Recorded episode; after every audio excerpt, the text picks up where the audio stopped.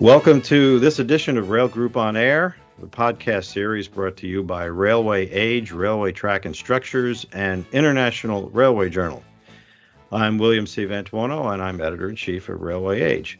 My guest on this edition is Stephen Covey, who is chief of police and chief security officer at CN. We're very glad to have him, and this is a milestone year for the CN Police Department. It's the 100th anniversary. But Stephen, again, welcome.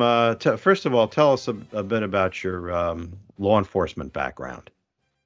Yeah, thanks, Bill. Thanks for having me, and a real pleasure meeting you. This week I completed my 42nd year of policing. So I started back in September of 1981. I originally joined the Royal Canadian Mounted Police based out of New Brunswick. I went through training. All of our officers go through training in Regina at the Academy in Regina, Saskatchewan. I did that. And then in the RCMP's great wisdom, they shipped me to the province of Quebec. I didn't speak any French whatsoever. I was English only. And they shipped me to northern Quebec to learn French. And so it was kind of sink or swim, but it was a great experience up in Baie-Comeau, Quebec, in northern Quebec, where I did some federal policing. So it's not uniform policing, mostly federal statutes, things like drugs, immigration, and those types of issues. Did that for a while, and then I was transferred to Montreal, again with the RCMP, where I spent a long time, mostly working organized crime files as a young constable, and then as a supervisor, a corporal, mostly again in the international drug trafficking type of investigation, and somewhat in the money laundering investigations as well. A lot of those investigations took me literally around the world, working in Europe, South America, Asia, on different investigations. Really interesting, lots of stories I could tell you there, which eventually took me to the Canadian Interpol office based in Ottawa, because of my international experience. Did that for 2 years, and then the RCMP has what we call a liaison program. So basically they have officers stationed around the world, several countries around the world, basically to help promote the investigations that they're conducting. So for instance, if there's a criminal investigation between the RCMP in Canada that touches Italy or France or another country, then those officers are in place basically to have the contacts that are required to liaise with the local police force, who will help the RCMP bring that international investigation to a successful conclusion. So I was based in Rome, Italy. I did that for 3 years. I covered 12 countries, Southeastern Europe and the Middle East. So a lot of traveling there.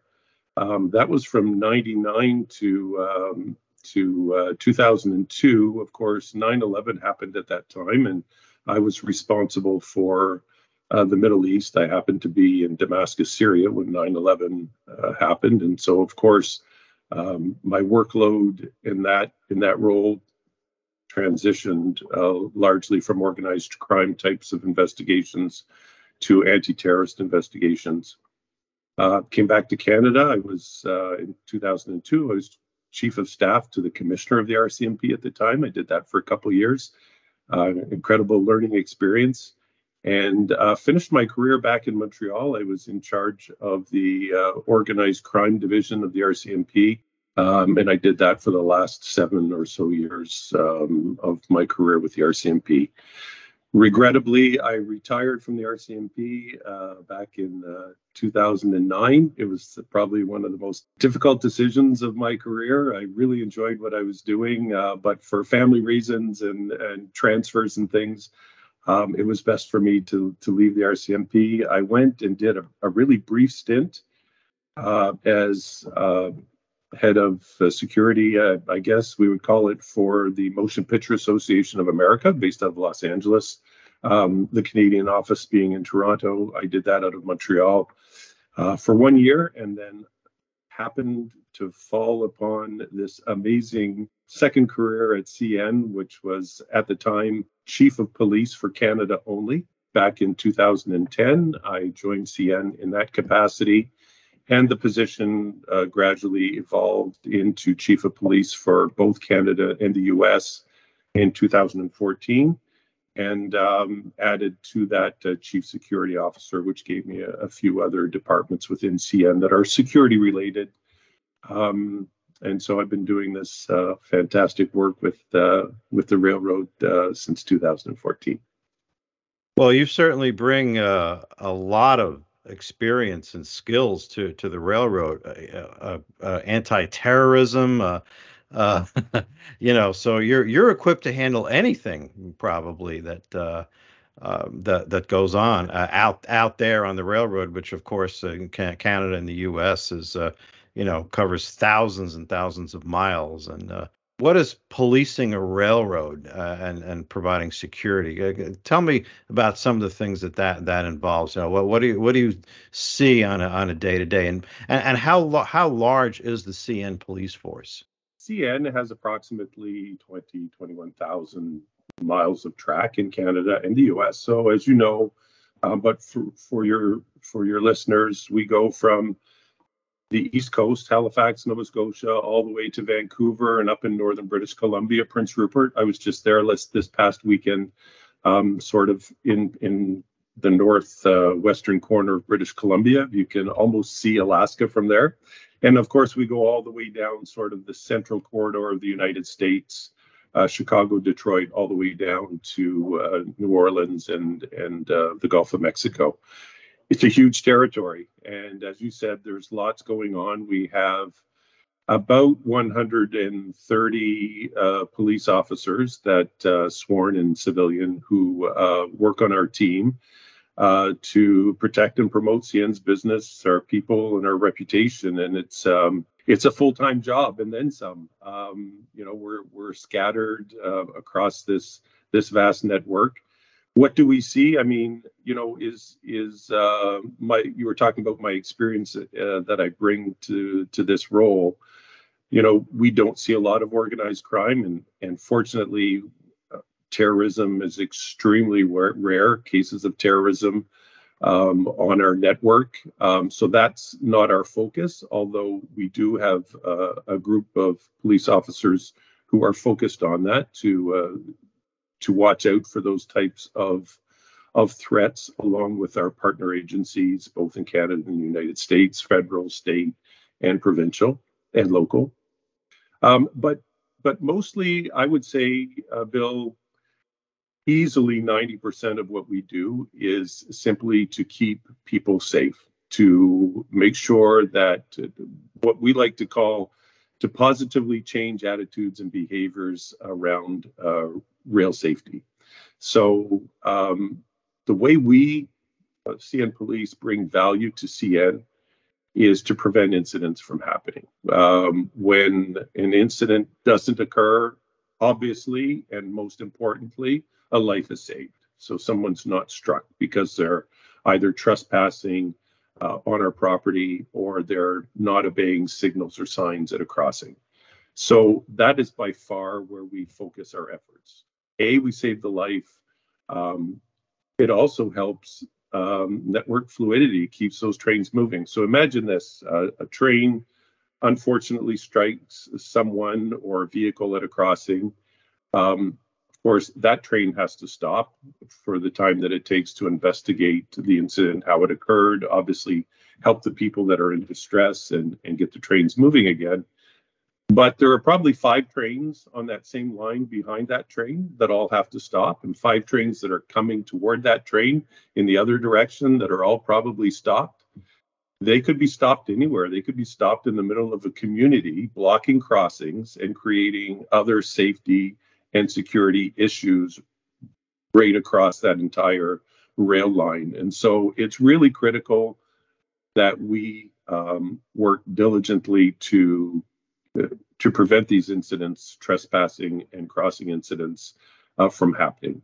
So that's where I would say 90% of our focus lays. Of course, we do a lot of work in protecting our customers' goods.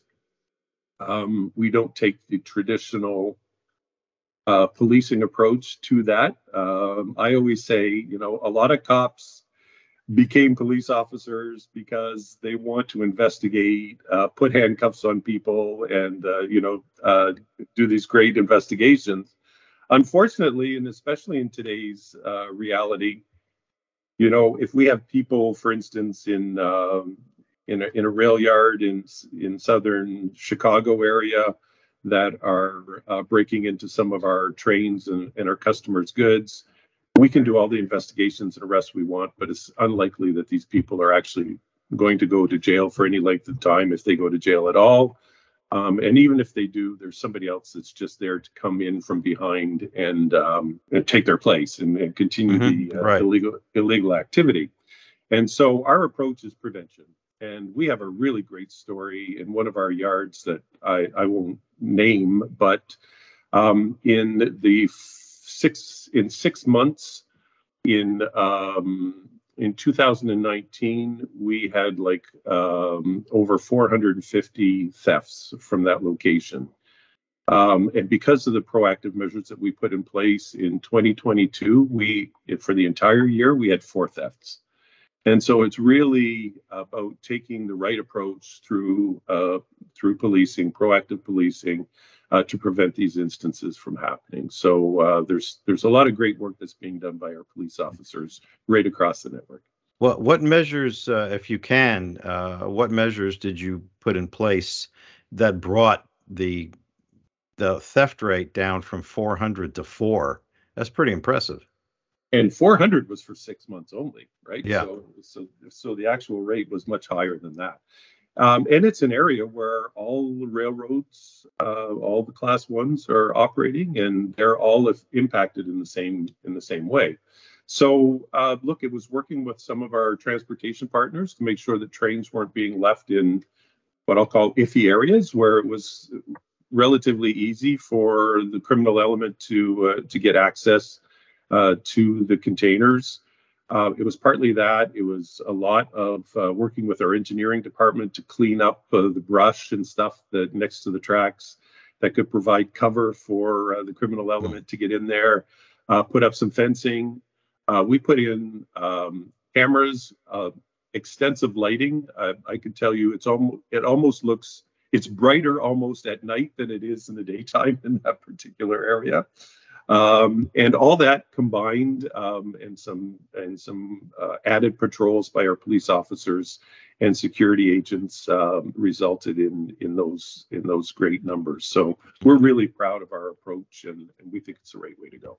And it's standard procedure, I would imagine, to work closely with local police departments, state police, federal officers, maybe even in an extreme circumstance, National Guard or something to that level. There's a lot of close coordination, I would imagine. Such a great point, Bill, and it's really key to our success. So there is no way with 129, 130 officers that we could, keep our entire network safe, 21,000 miles of track. And so it's absolutely critical that we strike great relations, exchange of intelligence, exchange of information. And we really rely on all of those organizations that you've just named, our local partners, state and provincial partners, as well as the federal partners to help us do our job. It would be impossible for us to do it alone. As a matter of fact, we see that it's of such great importance that CN Police, we've actually embedded one of our police officers full-time in our CMP headquarters in Ottawa to strictly, he's dedicated to them, to work with them in their intelligence gathering area. I believe that we're the only rail police, and probably the only private organization that has that, largely because we are a police service. And so, you know, we do have those relationships that we've struck. There's a similar relationship with the FBI in the US, where all of the Class Ones have come together and taken one resource from all the Class One railroads, who work very closely with dedicated resource to the FBI in that same type of capacity. So there's great cooperation. It's in everyone's interest, obvious, that trains keep running safely. And so, yes, we do rely on them. But again, I think it's in everyone's interest, both at the state, federal, provincial levels, to help us accomplish our mandate. As we speak, this is right around Rail Safety Week, which is huge in Canada and the United States. I think there's some activity in Mexico as well. But getting back to safety, I imagine that the police department works closely with Operation Lifesaver, and there's of course OLI US and OLI Canada, very active organizations. Absolutely, fantastic organizations, both of them. I just recently retired as a board member of OLI in the United States, and I'm still a board member of Operation Lifesaver in Canada. They're fantastic organizations that are really committed to rail safety, and they do some incredible work. And I really encourage all of your listeners to please visit their websites, operationlifesaver.ca or oli.org in the US. Visit their websites. They have some great material, and it's so important, especially during Rail Safety Week, but all year round, that everyone get involved in spreading the rail safety message. And there's some great tools on from both of those organizations. They've done some fantastic videos of people who have actually either been part of an unfortunate rail safety incident or have been impacted directly, such as a family member. Some great, very impactful videos, but other great information that people can use to spark that conversation. You know, if there's anything that I would ask of your listeners during Rail Safety Week, it would be to just spark that conversation with the people you love, with your family, your children, your neighbors, your friends, those people that you love in your life. It's a short conversation. Again, if you need help on what to say or how to begin that conversation, either visit those two websites, Operation Lifesaver in Canada or the US, or certainly you can visit our website at cn.ca, and we have some great material there as well. But this is the week where we encourage everybody to get involved and help spread that important message. Your title has Chief Security Officer, and I wanted to ask you about cybersecurity. Is that something that your department is involved in? It is not. We have a CISO who's dedicated strictly to that. So I don't think they'd want me, Bill, as their CISO. I can run my computer, but that's where it stops. But if there were to be some sort of cybersecurity related incident that a culprit could be identified, then would the police department get involved in terms of investigation, making an arrest? Sure. Depending on the type of incident, if there is criminal activity, that could obviously be referred for criminal investigation.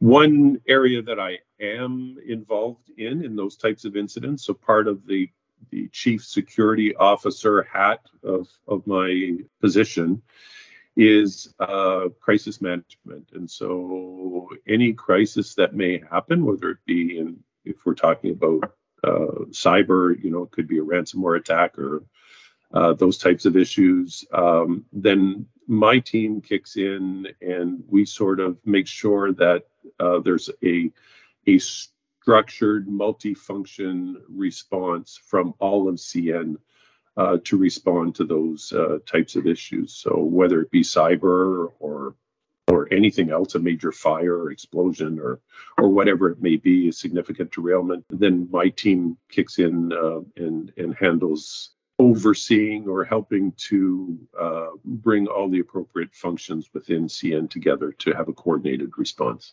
Okay. So you have lots of stories to tell.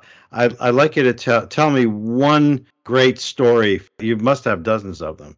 Wow. I'm just trying to think what I can share and what I can't share.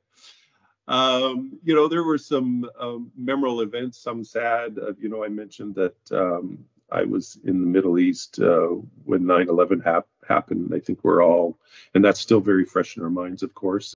But I guess if I had one story that really stuck out for me, it was an investigation.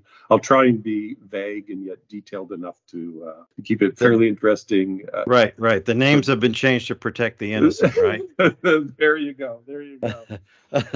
We're showing our age here. My name's Covey. I carry a badge. Had a particular investigation where there was a criminal element in Canada that was looking to acquire a very significant amount of cash from a supplier country, which will remain nameless. And they happened to hire the wrong person to take a boat across the Atlantic Ocean to meet up with a supplier boat with the hash. And I say the wrong boat because it happened to be an agent hired. Long story short, with a bunch of police officers, took a boat across the Atlantic Ocean and off the coast of southern Africa, we met up with the supply ship and transported many tons of hashish onto our agent boat and brought it back and delivered it to the criminal organization in Montreal. And then, of course, as they took possession of it, everyone was arrested and charged. That's a really short explanation of something that lasted, months in terms of an investigation. But I happened to be on the boat, and so it was a very memorable experience for me. Wow, I can imagine coming all the way across the Atlantic with all this contraband, anticipating the end result, right? Yeah, of course, there was proper security put in place for everyone concerned, and of course the merchandise that we were carrying. But it was in a very extensive operation.